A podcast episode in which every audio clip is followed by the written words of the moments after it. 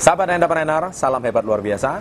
Untuk para subscriber hari ini yang baru saja punya anak atau Anda sekarang mempunyai anak-anak yang masih kecil, saya mau berikan Anda hadiah. Yaitu topik kali ini bagaimana cara membangun mindset anak Anda.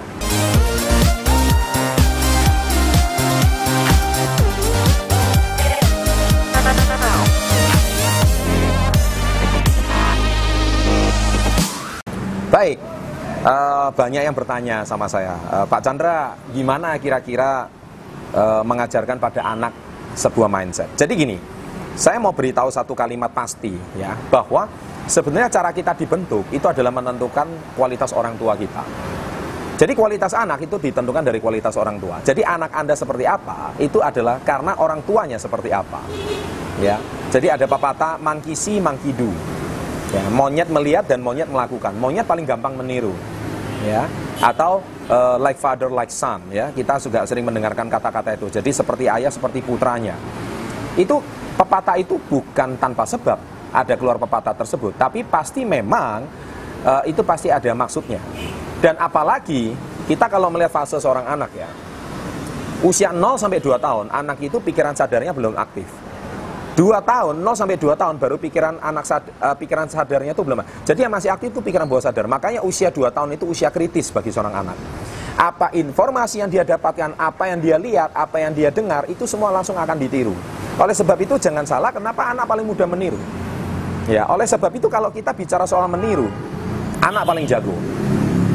Oleh sebab itu usia-usia seperti itu adalah usia yang sangat kritis sangat penting.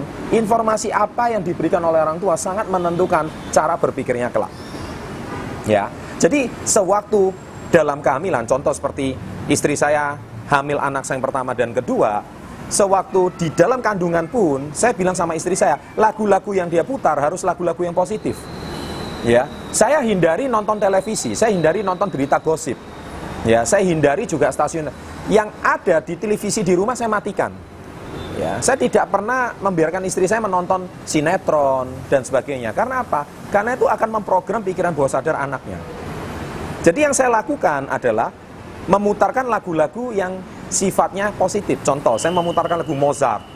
Ya, Mozart itu salah satu musikus yang sangat terkenal dan salah satu seniman yang sangat terkenal. Ya, lagu-lagunya itu semua memprogram bawah sadar dan itu merangsang intelijensi anak. Ya, dan itu sangat bagus sekali. Ya, dan itu itu sebabnya ketika uh, Anda putarkan lagu tersebut, maka anak Anda tingkat intelijensinya bisa di atas rata-rata. Itu lagu Mozart. Ya. Dan masih banyak Anda bisa putarkan mungkin lagu-lagu uh, yang sifatnya positif. Ya, jadi hindarilah lagu-lagu yang sifatnya itu galau, lagu-lagu yang stres, lagu-lagu yang memang enak didengar, merdu, tetapi itu kalau Anda lihat liriknya, itu banyak konten negatif. Jadi nomor satu, kalau mau bangun mindset anak dari mindsetnya ketika dia usia 0 sampai 2 tahun.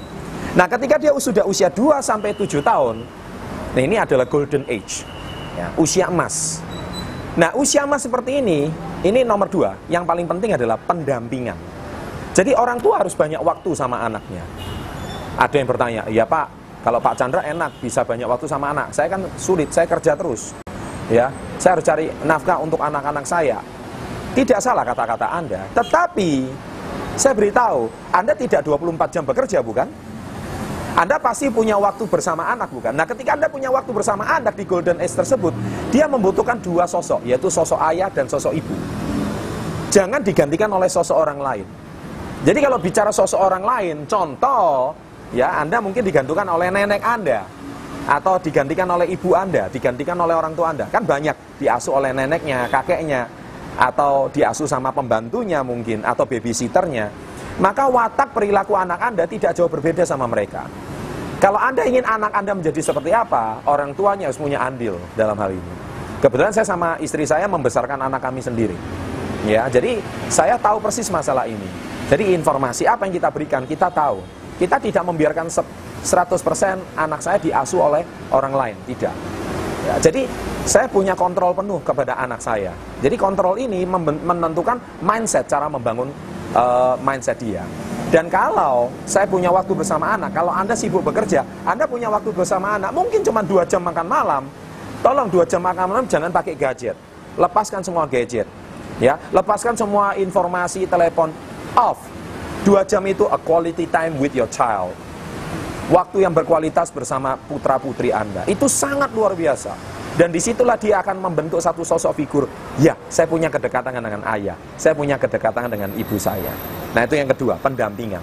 Nah yang ketiga, pastikan kalau Anda mendidik masalah suara. Ya, suara ini harus, tolong suaranya itu yang lembut. Penuh cinta kasih. Kalau Anda, anak Anda suatu hari ingin bertumbuh menjadi pribadi yang positif, pribadi yang kuat, pribadi yang tangguh, ya, bukan pribadi yang kasar, bukan pribadi yang keras, tapi pribadi yang tangguh tapi tetap sopan dan santun, pastikan suara Anda, pendidik anak Anda itu volumenya dijaga. Volumenya itu volume yang lembut, tapi penuh arti. Ya, dan suara itu sangat menentukan. Dan yang keempat adalah penggunaan kalimat. Ya. Jadi kalimat itu biasakan kalimat-kalimat yang positif. Contohnya adalah jangan naik-naik. Kan anak-anak itu suka naik-naik. Hindari kata jangan. Karena jangan itu konotasinya negatif. Jadi sebaiknya, ini karena saya pernah belajar NLP ya, uh, ilmu NLP. Jadi di dalam ilmu NLP sebisa mungkin uh, kita tidak boleh menghindari kata-kata yang sifatnya negatif karena itu akan terprogram ke bawah sadar kita. Jadi hindari kata jangan. Tapi kita bisa rubah dengan kata-kata seperti apa? Kita bisa rubah uh, naiknya yang hati-hati atau naiknya yang pelan. Ya, naiknya yang baik. Nah, itu nggak apa-apa. Ya. Jadi contoh lagi kita juga bisa mengubah uh, kalimat contoh seperti kayak gini. Uh, apa ya? Kalau anak setan kau, contohnya. Ini sering kali kita sering lihat banyak orang tua seperti itu. Ya. Kalau anda bilang anak setan kau sambil menunjuk telunjuk, berarti sebetulnya dia anak setan. Jadi setannya siapa dong kalau gitu? ya kan? Berarti setannya adalah anda sendiri. Makanya gunakan kalimat-kalimat yang positif. Hati-hati. Sebisa mungkin Anda harus berperan aktif terhadap pertumbuhan anak Anda. Ya, semoga empat tips ini bisa berbagi kepada Anda supaya Anda bisa menjadi orang tua yang lebih baik.